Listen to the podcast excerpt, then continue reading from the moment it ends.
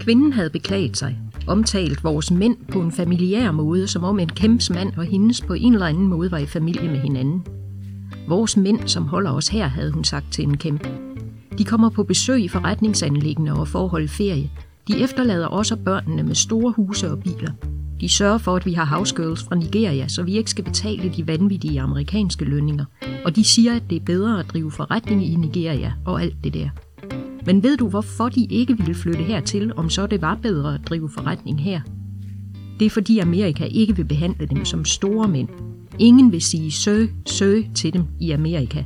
Inden her vil stønne sig og støve deres sæder af, før de sætter sig.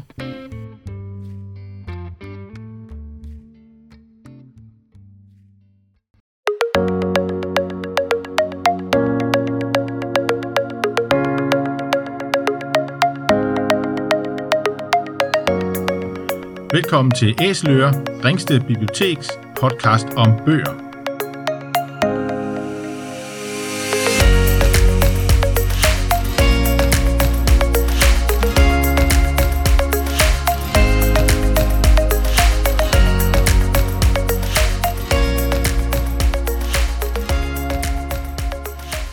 Hej, jeg hedder Morten. I dag skal det handle om noveller, og jeg har besøg i studiet af mine to kollegaer, Camilla og Sanne. Velkommen til jer. Tak. Tak. Vi har hver to bøger med.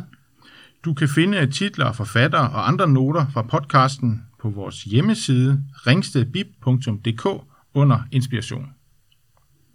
Ordet novelle kommer af det italienske novella, der betyder lille historie, og en novelle er i sin form en kort fiktiv fortælling.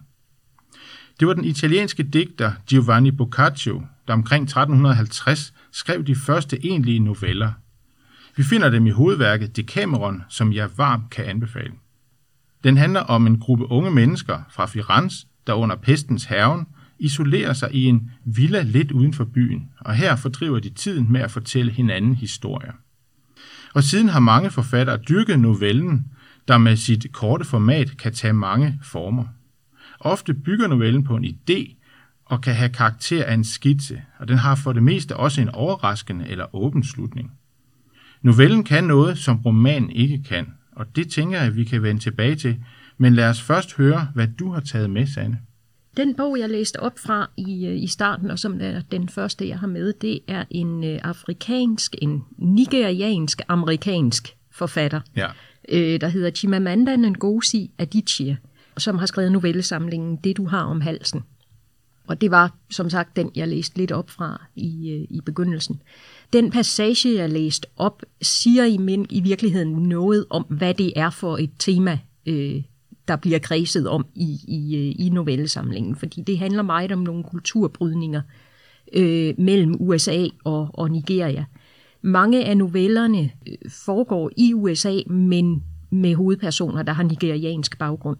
Og der er også en del af dem, der foregår hjemme i Nigeria Øh, og som ingenting har med USA at gøre, men, men, men som hele tiden kredser over det her med, hvad, hvad, er det, hvad er Nigeria for et land, og, og, og hvad er det, der gør, at mange nigerianere ønsker at komme til USA, har et, et, et, en, en opfattelse af, at der er livet bedre, og hvis man bare kommer til USA, så er lykken gjort. Øh, men når de så er der, så er det et helt, helt anderledes land, end, end det de kommer fra, og en helt, helt anderledes kultur, end, øh, end den de kommer fra. Så, så det er, øh, selvom det er noveller, der altså det er meget forskellige historier i alle novellerne, så har de alle sammen til fælles, at de har den her nigerianske baggrund. Og nu må jeg så afsløre øh, min manglende dannelse omkring Nigeria, fordi jeg ved ikke så meget om Nigeria, men jeg tænker, at det du fortæller om den her novellesamling, der bliver man måske klogere på Nigeria i forhold til USA, men bliver man også klogere på Nigeria i forhold til det øvrige Afrika? Øh, ikke så meget i forhold til det øvrige Afrika. Det, Nigeria er et kæmpestort land. Altså det er, øh, det, det er det største, befolkningsmæssigt er det det største land i, i Afrika, og befolkningsmæssigt er det faktisk det syvende, mener jeg, største land i verden. Hold op. Øh, så Kæmpe det er, land, som man ja, ikke rigtig, eller ja, som jeg to, i hvert fald 200, ved noget om. 200 millioner mennesker i, øh, i Nigeria. Det er et enormt sammensat land, fordi ligesom så mange andre afrikanske lande, så er det egentlig kun blevet til et land, fordi der er en kolonimagt, der på et tidspunkt har haft magten i et område af Afrika, og som da de så har trukket sig ud, har sagt, at nu er I et land. Så det er et land med, med øhm, flere hundrede forskellige stammer, hvor der især er tre af, af stammerne, der sådan ligesom er dominerende og deler den politiske magt imellem sig, eller kæmper om den politiske magt. Der er øhm, mere end 500 forskellige sprog. Hold op. Så derfor har de engelsk som fællessprog, fordi det er man simpelthen nødt til at sige, jamen så har vi et, et, et altså vi, vi er nødt til at tage stilling til, hvad er det så, vi taler, som vi alle sammen kan tale fordi der er så mange forskellige sprog og så mange forskellige stammer. Så det er et enormt sammensat land. Og det er også et land, øh, og det kommer, det kommer også frem i mange af novellerne, hvor der er en, en stor øh, ulighed. Øh, hvis, man, hvis man har magten, så har man også nogle muligheder, som man ikke har hvis, hvis ikke man har magten. Altså, det er jo sådan meget basalt, men det kommer meget, meget tydeligt frem i, i novellerne, at der er simpelthen noget med, at hvis, hvis man har, eller man har familie, eller altså, der er, der, der er ved magten, så er man på den grønne gren. Øh, der er også noget med, med korruption. Øh, I mange af novellerne er det også noget med, at jamen, hvis man lige giver øh, læreren på den lokale skole en øh, lille brun kuvert med nogle kontanter i, så har man sikret sig, at ens børn får god karakter. Så, så det er det, på, på mange måder et land, der ikke fungerer. Øh, og hvor det kommer meget frem i mange af novellerne, at, at både at det ikke fungerer, men også hvorfor det ikke fungerer. Øh, men det er samtidig et land med en enormt rig tradition, og det kommer også meget frem i mange af novellerne, at der er en, en, en, en kultur, øh, som er dyb og, og rig, men som er blevet forsøgt fjernet, da missionærerne kom, og da kristendommen kom. Og det vil måske i virkeligheden roden til meget ondt i det Nigeria, der, der eksisterer i dag, ifølge Chimamanda Ngozi Adichie. Og det er et spændende budskab at man faktisk skal tilbage til sine rødder, før man kan blive genopbygget, og ikke umiddelbart kan, kan bygge videre på sådan nogle vestlige værdier, som vi har. Det fungerer jo ikke. Det, som jeg sådan tænker på, det er det, du siger med stammer.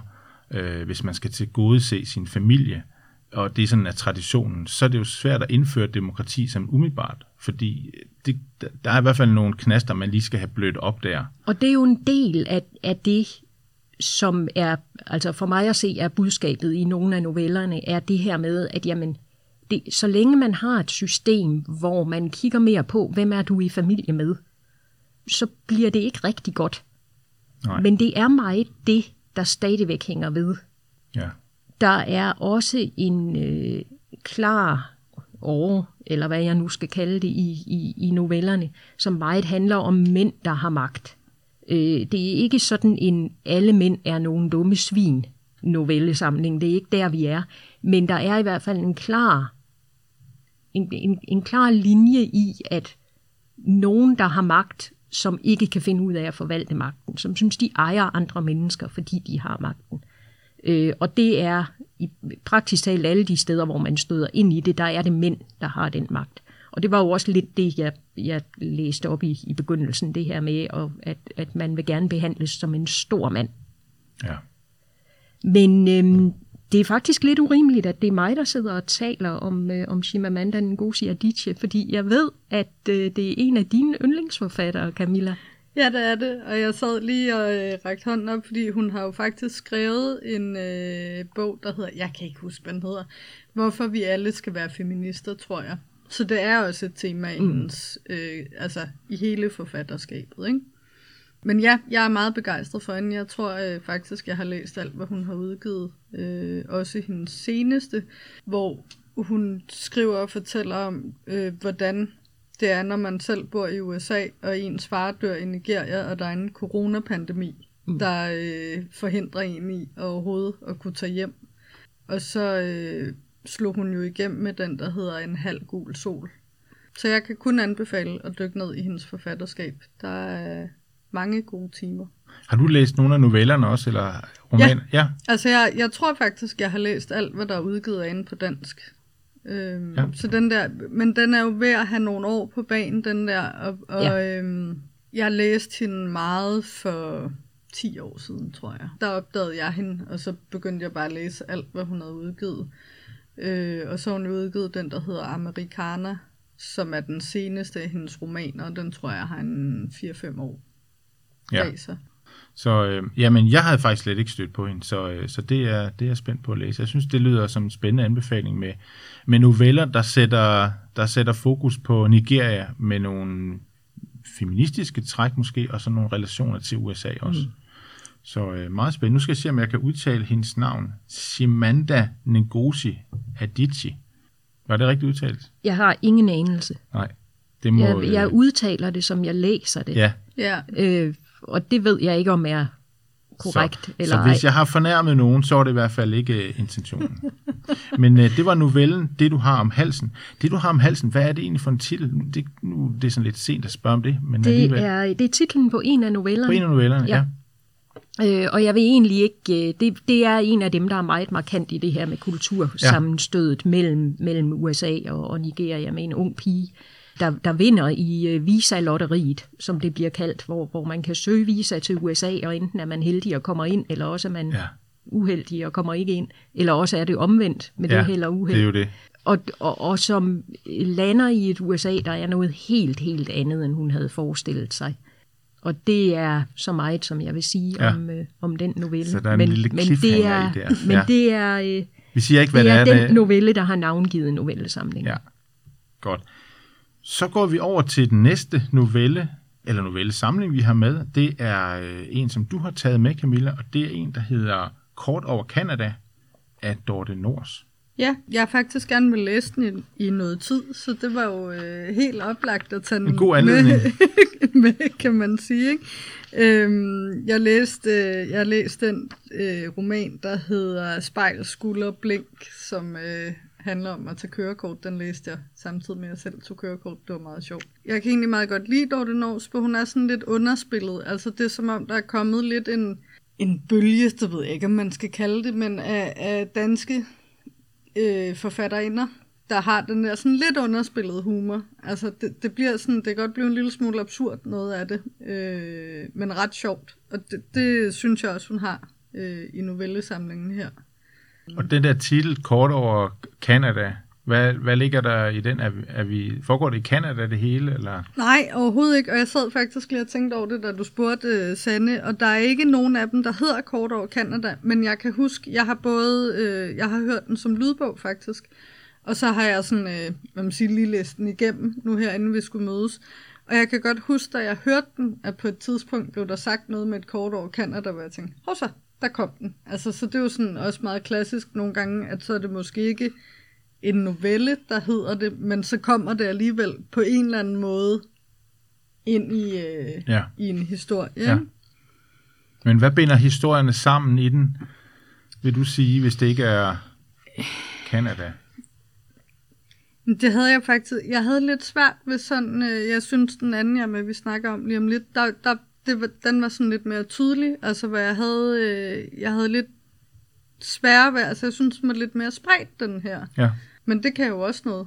Altså. Ja, det behøver jo ikke at være en novellesamling, der sådan ligesom har et tema. Det, det, det, kan, jo, det kan jo bare, eller det kan jo være nogle noveller, der, der ligesom er sat sammen af forfatteren, som forfatteren Ja. synes passer sammen. Og Ja. ligesom, ja, Ja, altså så der er ikke noget, øh, jeg ser ikke noget sådan gennemgående tema. Altså der var flere af dem, som har den der lidt underspillede humor, eller sådan lidt absurde humor i virkeligheden, ikke? ja. Øhm, Er det så nogle noveller, der sådan er øh, traditionelle, i og med, at de sådan øh, har et en smalt tema, eller sådan en idé, eller har sådan en åben slutning, eller, eller er de, øh, er de sådan, leger de med formatet, tænker du? jeg tænker, de er rimelig traditionelle. Ja. Altså de er ikke, øh, jeg har i hvert fald ikke tænkt over undervejs, at de var, hvad man siger, anderledes end Nej. Andre noveller, jeg har læst. Så på den måde, øh, der, der er de sådan, og, og, og hvad hedder det, længdemæssigt er de også rimelig klassiske. Ja. Altså, det er ikke, der er jo nogle gange nogle noveller, der nærmest kun er tre, eller er de så overhovedet en novelle, ikke? Ja, Men det, det er det, ikke? nogle af dem, de satser sådan, ikke? Altså, apropos ikke, nu spoiler vi jo ikke her, men der er altså øh, en af dem, der handler om en øh, indsamling for kræftens bekæmpelse, der bliver rimelig mærkelig. Ja. Og, Så- og der kommer den absurde humor ind, ikke? Ja. Altså, det var virkelig... øh, Så, der, så, så jeg synes, den er sådan... Det er godt, hun har et virkelig godt sprog. Hun skriver godt, synes jeg, og, og, øh, men der var nogle af dem, der lige havde lidt mere svung. ja. Øhm, og sådan synes jeg jo tit, det er med noveller. Men den er anbefalet. Kort Ja. over Canada Ja, af Dorte Nors. ja. Så skal vi til øh, den novellesamling, som jeg har taget med. Og det er en... Øh, det er ikke en... Nu har vi jo haft nogle novellesamlinger, som jo er samlinger af noveller fra den samme forfatter. Og det her er jo mere det, man kan kalde for en antologi. Det er den, der hedder Draculas Gæst. Øh, en samling af 22 af de, øh, af de bedste viktorianske vampyrhistorier. De er samlet af en amerikaner, der hedder Michael Sims, som har, øh, har skrevet nogle andre bøger. Ikke egentlig om, øh, om vampyrer, men, men det har været sådan en, øh, en form for hobby eller sådan en interesse, han har haft. Og på et tidspunkt blev han spurgt, da han skulle, skulle holde et foredrag om, om et eller andet, om viktoriansk tema, om han egentlig ikke kunne lave sådan en antologi om de bedste vampyrhistorier. Det, det har han så gjort i den her fantastiske samling, som jeg, som jeg har fundet. Jeg har faktisk set den øh, længe stå på hylden, men nu er det også, som du siger, Camilla, en anledning til at, at få læst nogle, øh, nogle noveller, så jeg tog den frem. Og det er, det er overraskende øh, positivt, meget spændende. Det er jo øh, nogle forfattere, som jeg ikke kender. Jeg kender et par stykker af dem, men, der, men, men Victoria, Victoria-tiden øh, byder jo på, på meget guld, hvis man graver efter det. Og øh, den, som vi kender mest, øh, så, sådan vampyrhistorie, er jo, er jo Dracula, Bram Stokers. Og den her, den der er med her af Bram Stoker, er en, den hedder Draculas Gæst, som også har givet titlen til, til antologien. Den handler om, om et, man siger måske var det et, en, en, øh, en indledning til selve Dracula, eller også har det været sådan en skitse, men det handler om, om det her møde, hvor den unge forretningsmand kommer til, øh, til greven, øh, som vi kender fra Dracula. Og der bliver sådan leget lidt med de her tematikker, og det her viktorianske, og det her øh, mørke og øh, uhygge, den her borg, der har ligget der i lang tid, og man ved ikke rigtigt, og man lader være med at gå derhen, og øh, meget, meget spændende, og de har, jeg synes, mange af de her noveller har det her dragende, der er omkring vampyrisme, fordi øh, den viktorianske tid er jo fra 1937, eller 18, 1837 til 1901, hvor Victoria var dronning, og, og der har vi jo sådan noget som, vi har Sherlock Holmes, og vi har jo Jack the Ripper, og, og meget andet godt. Øhm, og på det tidspunkt havde man også måske en mere øh, sådan tættere fornemmelse af, af kroppen og de døde. Altså man, man, man, nu ser vi jo ikke rigtig døde mere, men det gjorde man dengang, og derfor har man måske også haft en mere sådan grobund for at kunne have nogle opfattelser af, hvad der skete efter døden. At de døde kunne komme tilbage, og at de kunne komme tilbage som vampyrer. Og det har sådan ligesom den fortælling, som, øh, som ligger i alle de her historier om. Og det ser man, det er, nogle af dem er bare skitser, andre er, er fortællinger, andre er sådan nogle, nogle langtrukne fortællinger, hvor, man, hvor, hvor det sådan mest er, er nogle stemninger, og, og andre gange får man sådan en, en beskrivelse af en, af en vampyr som sådan en adelsmand, der, der rejser rundt og, og tiltrækker sig opmærksomhed fra, fra kvinder, og, og er sådan meget sådan en, en drifter igennem, øh, igennem tiden. Så den kan jeg absolut anbefale, hvis man er til viktorianske noveller og til vampyrhistorier. Og når du siger viktorianske noveller, så er det, det er simpelthen fordi, de er skrevet dengang. De det, er skrevet det er dengang, ikke, Det er ja. ikke moderne noveller, der Nej. bare foregår i, i Victoria-tiden. Nej. Fordi der kom jo et punkt, øh, og, og jeg tror egentlig, at Anne Rice var den første, der sådan gjorde det, men det er jo også kommet øh, nogle år senere med Twilight-trilogien, hvor vampyrer lige pludselig blev sexede. Ja, Og det har jeg det personligt meget svært ved. Altså sådan en, det er sådan en, en snylder er simpelthen ikke, ikke for mig lige øh, det hotteste af det hotte. Øh, men men vi, vi er tilbage her ved den klassiske ja. vampyrhistorie. Ja, den klassiske. Hvor man, man er ikke i tvivl om, at vampyren det er en, der skal øh, skydes med en sølvkugle og de... have en øh, spidspæl boret gennem hjertet, og hvad det nu er, der er af, Nemlig. af ting med vampyrer. alle, alle de der, de der øh, træk af en vampyr, der, øh, som du siger, øh, skal have, skal have boret en pæl igennem hjertet, og måske have skåret halsen over, og måske skal tages i sin kiste, og hvidløg, og øjenbryn. og, og der præcis, er, ja, alt, ja. alt det der, det, vi, er, vi har fat i, i selve den muld, hvorfra det er vokset op af. Fantastisk. Øhm, og, og det gør det, det synes jeg er meget spændende, fordi vampyr-genren er jo, er jo blevet kæmpestor øh, efterhånden, men, men her er vi altså fat i, i roden, og det, er, det synes jeg faktisk er øh, charmerende.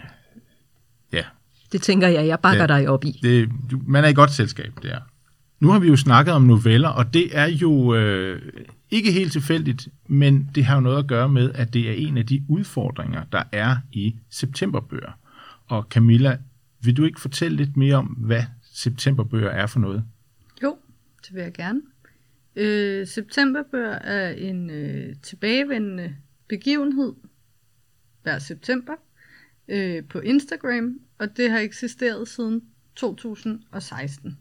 Og det, det egentlig går ud på, det det er inspireret af, det er, at der, øh, der i 16 var det meget populært med alle mulige øh, challenges på, øh, på Instagram. Øh, det kunne være, øh, altså det kunne også være sådan noget fitness challenge, eller øh, øh, 15 dage, hvor du poster din yndlingsmusik, eller et eller andet.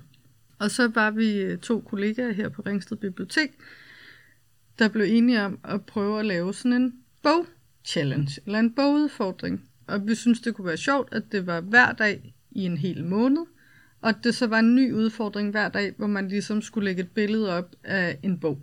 Og så øh, blev det september, og det kan jeg ikke lige huske, hvorfor. Det er sikkert noget med, at det var efter sommerferien. Og...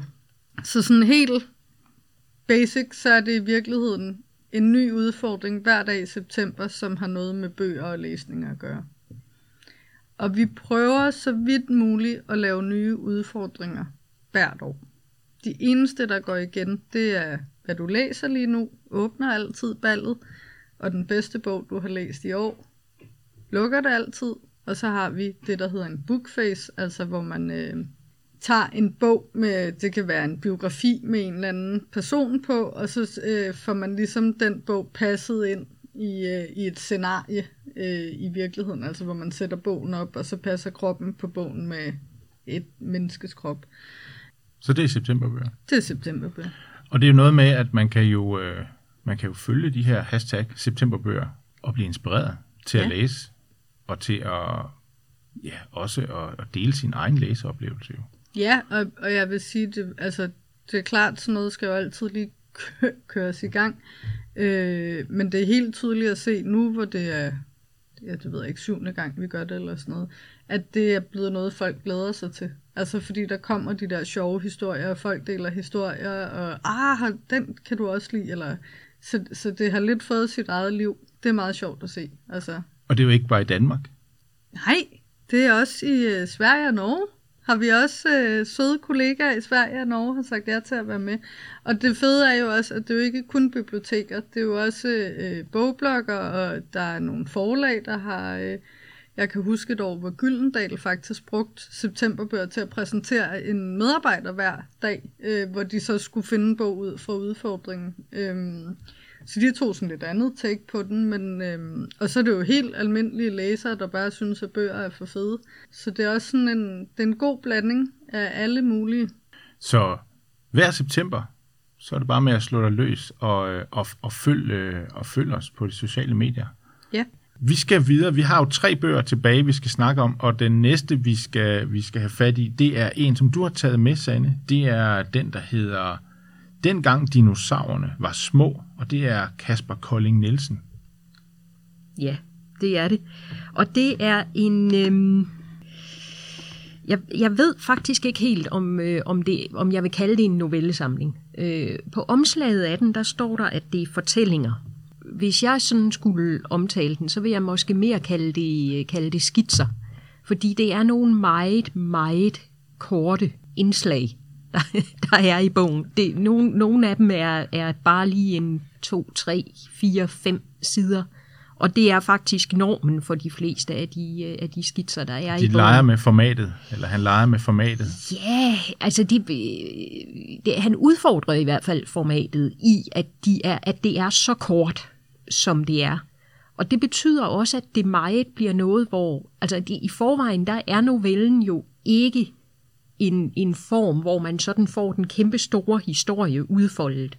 Og når man kun har de her 3, 4, 5 sider at gøre med, som, som Kasper Kolding Nielsen arbejder med i den her, så bliver det, så bliver det jo endnu kortere og endnu mere, endnu mere abrupt på en eller anden måde. At man kommer, man kommer ind i noget, og man er der nogle sider, og så bliver man sparket ud igen.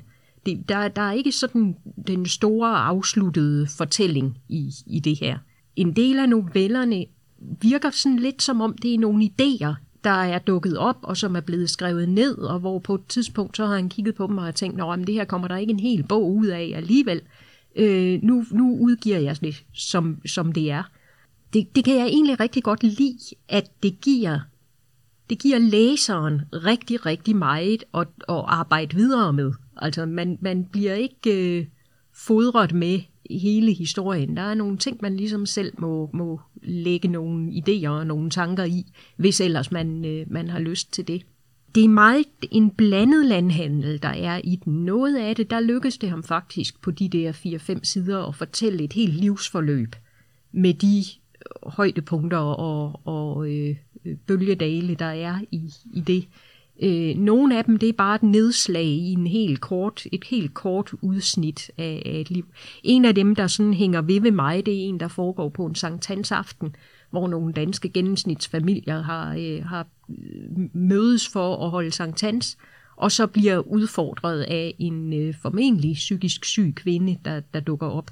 Og det er en af dem, hvor det er bare lige et nedslag. Altså det er bare lige den der Sankt Hans aften, og så to sætninger om dagen efter. Men, men alligevel så får man jo en, en historie, man får en, øh, en, en idé, og man får i øvrigt også meget, meget tit et twist på historien, fordi ja. Kasper Kolding Nielsen er en forfatter, hvor det er meget sjældent, at det er øh, sådan lige, lige ud af landevejen, øh, de historier, han skriver. Der er altid lige et, twist, eller en vridning, eller en overraskelse, eller et chok. Eller, ja. Så, så han, han lykkes med at gøre rigtig, rigtig mange ting i en meget lille bog med nogle meget små historier.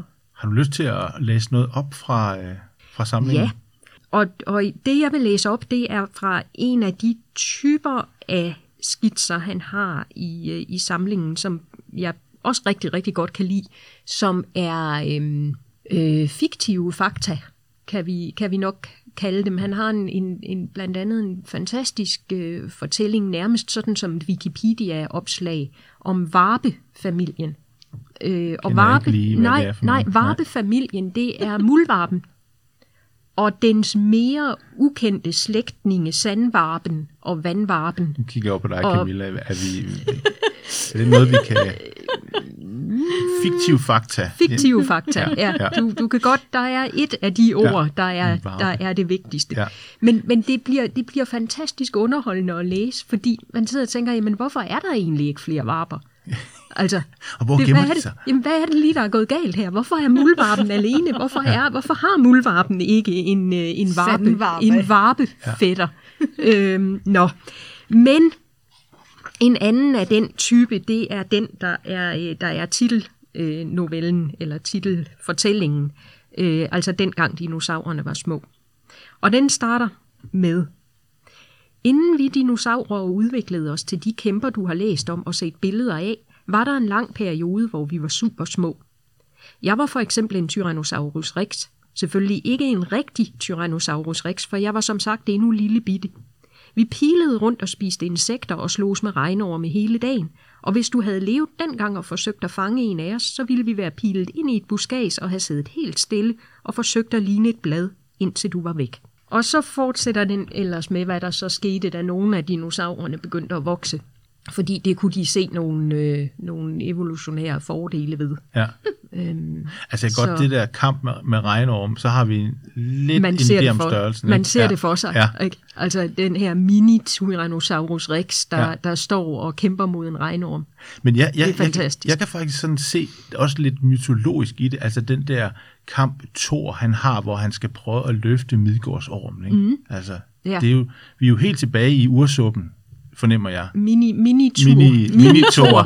der som, prøver at løfte ja. regnormen. Ja. ja, ja. Fantastisk. Ja.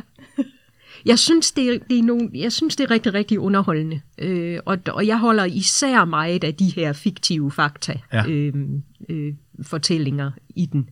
Jeg vil sige, hvis, hvis jeg sådan skal sige en kritisk ting om det, så er det, at den er, man, det er ikke sådan en, hvor man sætter sig ned, og så læser man den fra ende til anden, fordi så løber man træt i, at det hele tiden skifter, fordi de er så korte, Ja. de her fortællinger eller, eller skitser.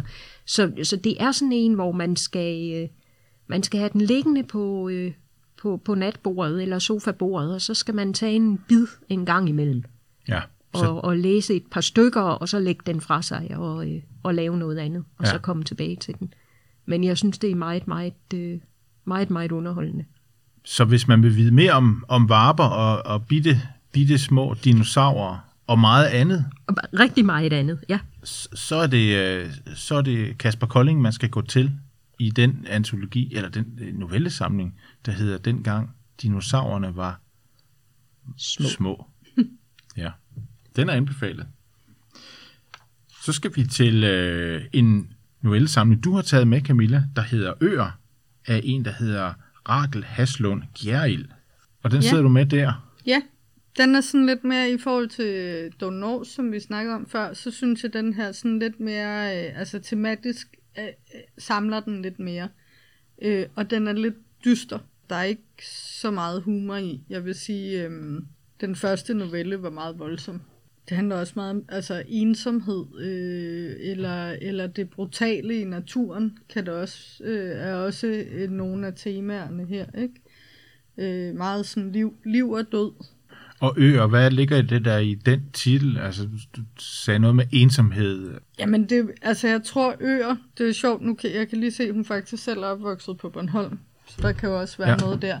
Men, men det er ikke sådan, øh, det er måske ikke så, så bogstaveligt, men det er mere lige så meget de der øer, øh, liv kan skabe, ikke? Altså, øh, der er selvfølgelig, den, den første novelle er øh, en fisker og hans søn, der er på havet. Altså, så der har vi jo noget.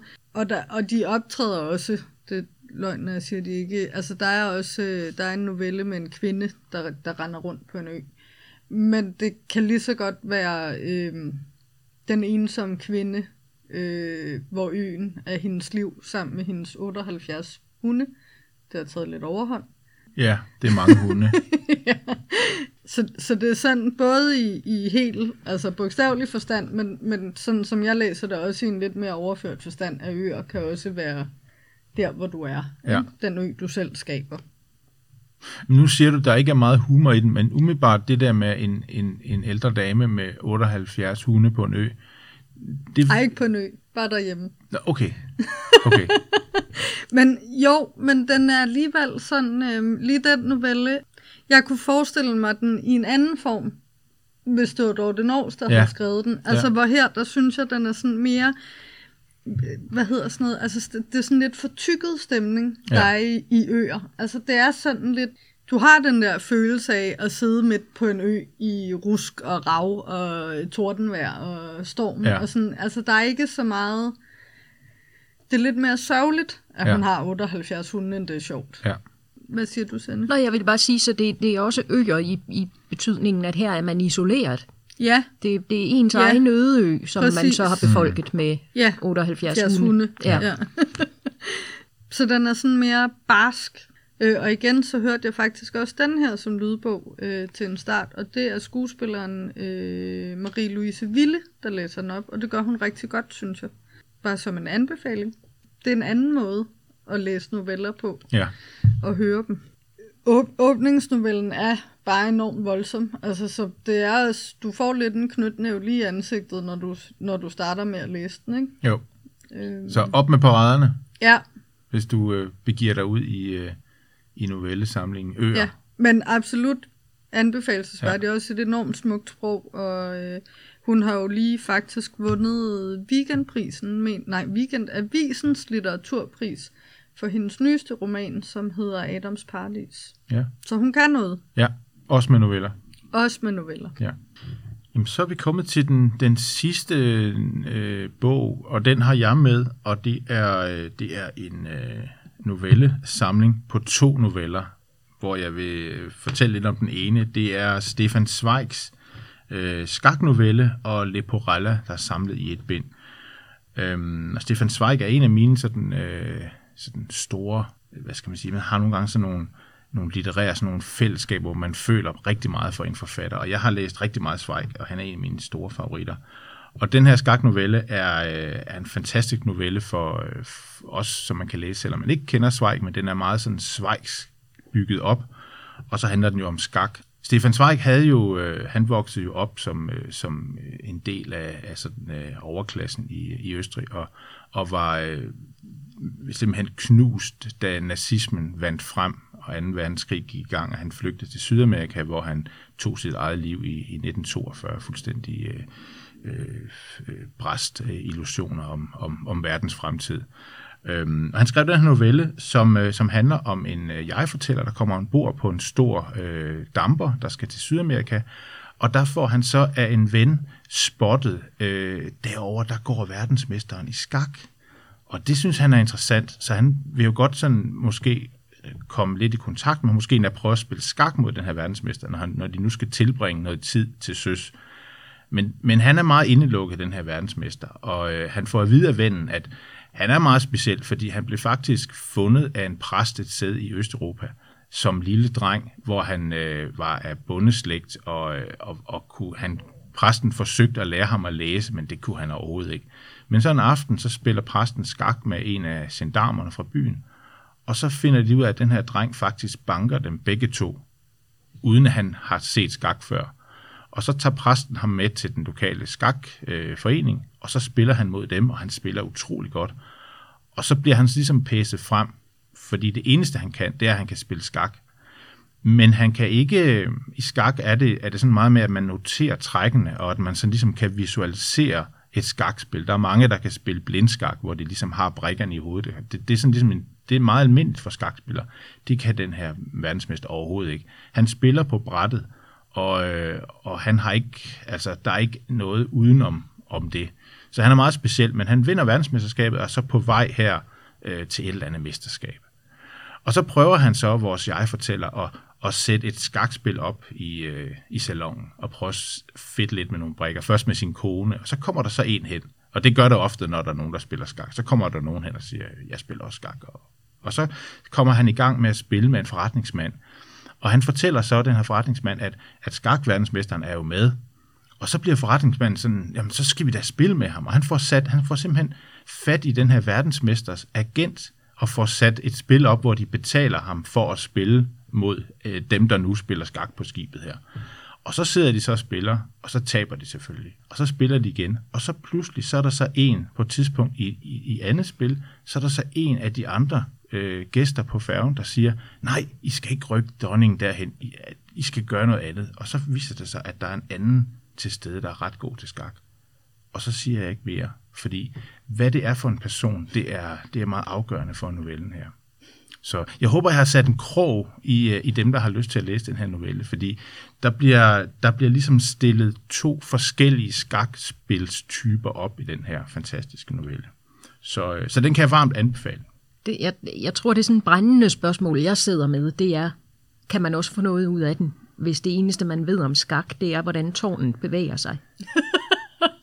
jeg vil sige, at så er du, så er du ret godt med. Okay, godt Ej, det, det kan man sagtens, fordi mm. for Zweig handler det ofte om det psykologiske, altså psykologisk spil. Det er jo klart, at, at der er skak jo en fantastisk ramme til det. Så, øh, så det kan man sagtens. Men det er, ikke, det er ikke selve skakspillet, der egentlig er... Øh... Det er det ikke. Han er meget dygtig, Zweig, og, og dygtig til noveller, har lavet mange, mange noveller, af, for det er en af hans sådan, hoved, øh, hovedformer. Mm. Så, så den kan jeg anbefale. Nu kan jeg se, det er en, øh, det er en, en lille tynd bog. Du har både den tykkeste bog med i dag i Draculas gæst, og du har den tyndeste bog med, ja. med skaknovelle og, og Leporella. Men, men stadigvæk, når det kun er to noveller, der er i den, så må det jo alligevel være enten to mellemlange noveller, eller også en ret lang og en ret kort novelle. Nej, de er, det sådan, sådan nogenlunde, en af de, øh... de deler det sådan nogenlunde, tror jeg. Jeg tror, de er nogenlunde lige lange. Ja, men det så, er nogle af de sådan lidt længere. Ja, det er det, det mm. er det. Men igen, det, det, det er en idé og en fortælling, der sådan ligesom passer til novelle. Man kunne ikke, jeg kunne ikke forestille mig det som en roman. Så skulle det være som, som et par kapitler i en roman måske, men, men det er sådan ligesom taget ud. Så, øh, så det, og det er meget sjovt, du siger det. Jeg har den korteste med, og jeg har den, den, den tykkeste bog med. Øh, der er noget kontrast i det. Og, og Camilla havde en meget sådan humoristisk måde med, og en meget dyster. Så der er også noget kontrast i det. Og Sanne, du havde øh, en sådan traditionel øh, samling med, og så havde du en, en meget øh, eksperimenterende øh, Kasper Kolding med. Så det er sådan lidt kontraster, men jeg kunne godt tænke mig at, at spørge ud fra, fra sådan kontrasttemaet, øh, hvordan tænker I egentlig novelle og roman? Altså, hvad kan novellen, og, og hvad kan romanen, og, og måske mest væk på? Hvad er det, novellen er, er specielt god til? Hvad vil, vil du starte, Sanne? Hvis det sådan er, er novellen som, som sådan enkeltstående, altså ikke novellesamlingen, men, men novellen, så synes jeg jo, det noveller kan, som, som romaner ikke kan, det, det, er, det er det her med, at når man har det helt korte format, så skal det også være forholdsvis præcist, hvad det er, man beskæftiger sig med. Altså det, det bliver, man, man kan ikke folde en person ud over 200 sider øh, i, en, i en novelle. Man kan ikke folde en, en situation ud, eller et liv, eller en, altså det bliver nødt til at være sådan begrænset på en eller anden måde. Og det, det, det synes jeg er, er fantastisk at læse. Altså jeg kan godt lide de her, hvor man, man kommer ind og får et blik ind i noget, men, men får ikke alting at vide. Og det kan jeg også godt lide i romaner, men, men jeg synes novellen er, en, er et rigtig godt format til det, fordi når man ikke har mere end hvad det nu kan være, 30 sider, 50 sider til at fortælle sin historie, så bliver man nødt til at pille det ud af historien, som er det vigtigste, og så fokusere på det. Hvad siger du, Camilla? Har du, er du, er du novelle-menneske, eller er du roman-menneske? Jeg er nok primært romanmenneske. Ja. Men jeg kan egentlig godt lide noveller, og så kommer jeg jo så i tanke om, når jeg læser. Øh, for mig, der tror jeg, det handler meget om, at, at øh, en god novelle, så er det altså et knivskarpt sprog. Og det synes jeg så, de to, jeg har haft med her, har. Altså, de kan virkelig noget. Men det kræver også, at man kan den der komprimerethed, og, og virkelig bruge sit sprog, for at en novelle bliver god. Altså, for jeg har også læst nogle novellesamlinger, hvor det bliver sådan lidt... Uh, øhm, så jeg kan godt lide dem, når, øh, når forfatteren måske nok er rigtig bevidst om, hvad det er, de, øh, de sidder med, ikke? Ja. Og netop også det der, altså det bliver bare sådan et, et nedslag i noget, og det bliver, øh, det vækker måske lidt mere nysgerrighed, end, øh, end øh, hvad hedder det, en romaner gør. Altså der er der øh, flere af de her noveller, jeg har læst, hvor jeg faktisk sådan har gået, også nu her op til vi skulle mødes og snakke om det, og gået og tænkt, jeg kan vide, kan vide, hvor den, den egentlig fortsat, hvis nu den var blevet skrevet videre. Ja. Så det er jo det, de kan. Altså, jeg har det sådan, at øh, jeg, jeg tænker tit, at en novelle kan være god at starte med, hvis man vil øh, i gang med et forfatterskab, fordi så kan man sådan lige smage på, hvad, hvordan forfatteren sådan skriver, og også netop som, som I siger, at, at man, skal jo, man skal jo være skarp og præcis og have noget meget tydeligt på hjertet, når man skriver en, en novelle, fordi Øhm, ellers så, så fiser det ud. Men, øhm, og det kan man sådan få en fornemmelse af som novelle, synes jeg. Og jeg må indrømme, da jeg kiggede efter noveller til, til, til, til den her samtale, så, så slog det mig faktisk, hvor mange, hvor mange spændende novellesamlinger der egentlig er, som man har lyst til at gå i gang med, som man netop kan, altså, kan smage på, og, og, og som du sagde, Sanne, med Kasper Kolding, at man, man skal ikke læse dem fra ende til anden, men man kan tage, man kan plukke lidt og så, øh, og, og, og så har det så ligesom et, et bolcher. De, de holder faktisk ret lang tid, og, øh, og svært at slippe nogle af dem også. Altså der synes jeg jo, hans er, er specielle, fordi det, det er jo, de, de har jo, altså som jeg også sagde, da, da vi talte om ham, det er jo en, en ultrakort form. Øh, så, så de opfører sig på en lidt anden måde, end traditionelle noveller gør. Øh, men, men som sagt, jeg synes stadigvæk rigtig godt om den, øh, om den samling. Jeg bliver nødt til at sige, fordi... Bare kom med det. Ja, men det handler jo om Julian Barnes. hvem er det nu, han er? Ja, hvem er det nu, han er? men man kan jo lytte til to tidligere episoder af, af Æseløer, som jeg tror begge to er udkommet, når, når den her episode den udkommer. Den med historiske det. romaner, den er i hvert fald udkommet, og den med romanbiografier og exofiktion. Fordi der er det lykkedes mig at, at have en Julian Barnes roman med i begge de to episoder. Og da jeg skulle udvælge til i dag, til noveller, der tænkte jeg, ej, jeg kan simpelthen ikke for tredje gang komme slæbende med noget Julian Barnes. Det bliver nød, jeg bliver nødt til at, at brede mig lidt over. Også lade andre forfattere komme til bordet.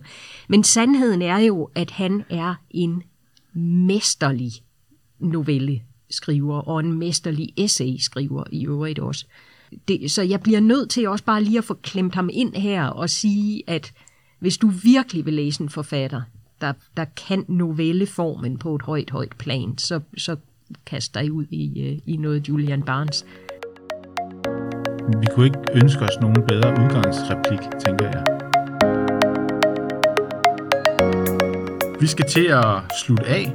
Hvis du har brug for at blive mindet om titler og forfattere, så kan du kigge på vores hjemmeside ringstedbib.dk under inspiration, hvor vi har samlet noterne fra podcasten. Hvis du har spørgsmål eller forslag til litterære genre eller emner, du synes, vi skal tage op, så skriv til podcast Tak for i dag.